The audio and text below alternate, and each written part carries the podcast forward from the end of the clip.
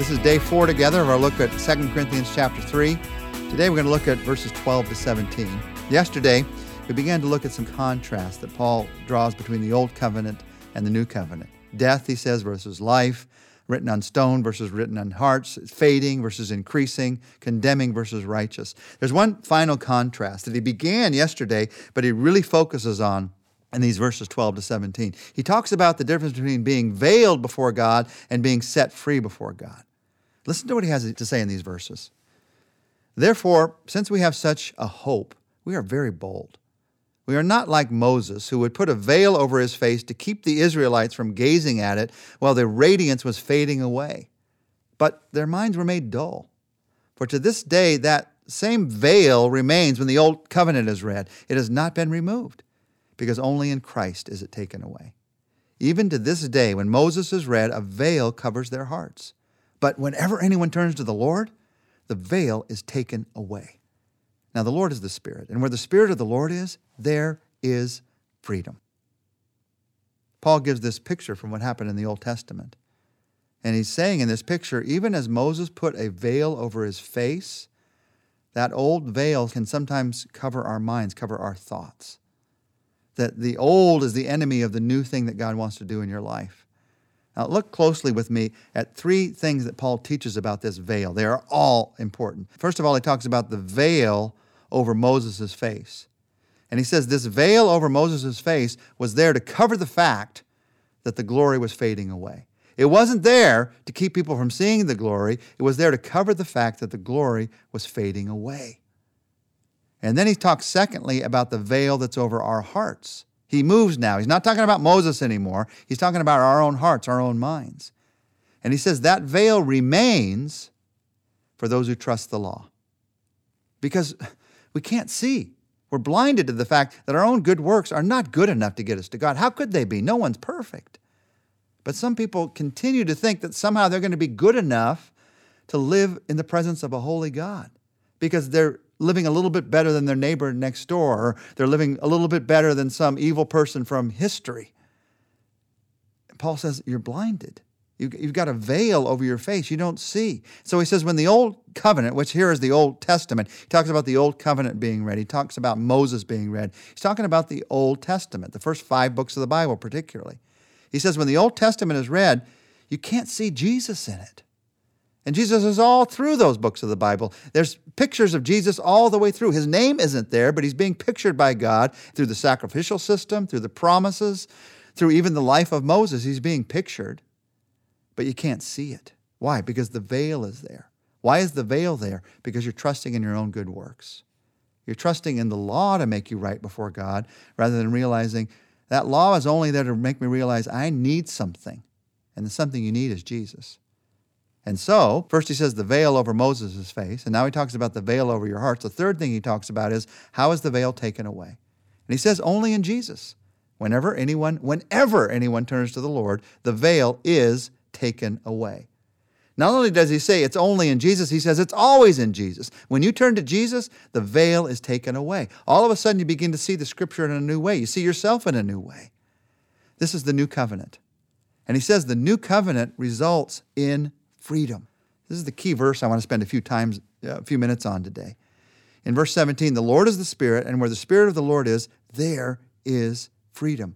Because of what Jesus has done, our hearts, our minds are set free to relate to the Lord in a new way. And tomorrow we're going to talk about also to reflect the Lord in a new way in our lives. But first, how do you relate to the Lord in a new way? You relate to the Lord in a new way by realizing now, by faith, I can say, I am free from the law. I am free from the law. Now, the law is not bad. God put the law into place, but you just have to realize what the law is. The law is not bad, but it's also not capable of bringing us salvation. It can show us our sin, but it cannot make us right before God. A parallel verse with what we're reading is Romans 8 2, which says, Through Christ Jesus, the law of the Spirit that brings life has made me free from the law that brings sin and death. I need Jesus to set me free from trying to depend on some law, some list of rules and regulations to get me closer to God. What does it mean to be free from the law? Well, it certainly does not mean that now you can just ignore the moral direction that God gives us in the Old Testament. Obviously, being free from the law doesn't mean that now uh, the Ten Commandments are thrown out the door. Murder's okay, adultery's okay, lying now okay, stealing okay, because now you're free from the law. That's not at all what it means, obviously. To be free from the law means that you now no longer look to the law for salvation. You now no longer look to the law for the power to grow as a believer. The law is powerless to save us. The law is powerless to grow us. In fact, when you depend on the law, when you depend on your list of rules and regulations, your goodness before God, you find yourself getting up day after day trying to pull yourself up by your own spiritual bootstraps, trying to find the power to do what is right and that which is powerless. It's a life where you feel that all the burden is on your shoulders, and that burden is too great to bear. In fact, as, as we talk about the law and particularly your own growth right now and freedom from some things in your life, would you just think these words in your mind a few times through?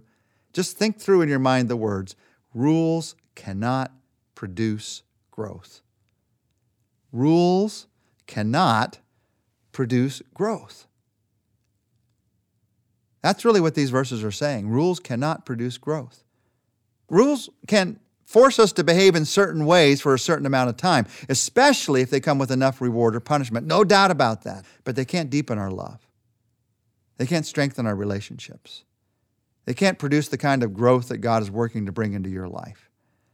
Uh, think about this for those of you that are parents. If you give your children only rules, you should give them rules because you do want to produce some obedience. You want to produce some right directions in their life. But if you give them only rules, you never allow them to make a decision all of their lives, all the way up until the time that they're out of college.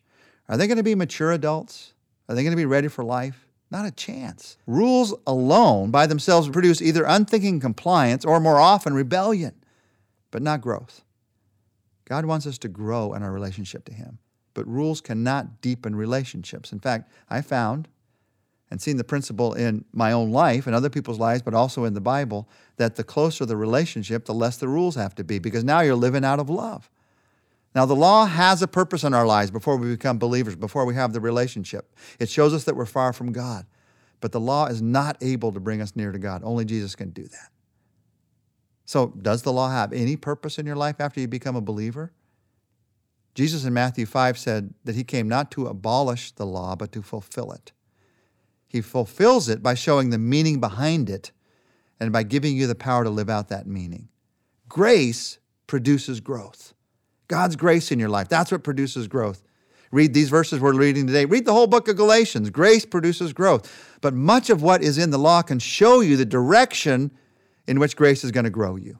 Grace is the jet that powers us, but the law gives us some insight into God's flight plan for your life. For instance, when you read in the Ten Commandments, do not accuse anyone falsely, you can see the integrity that God wants in your life as a believer.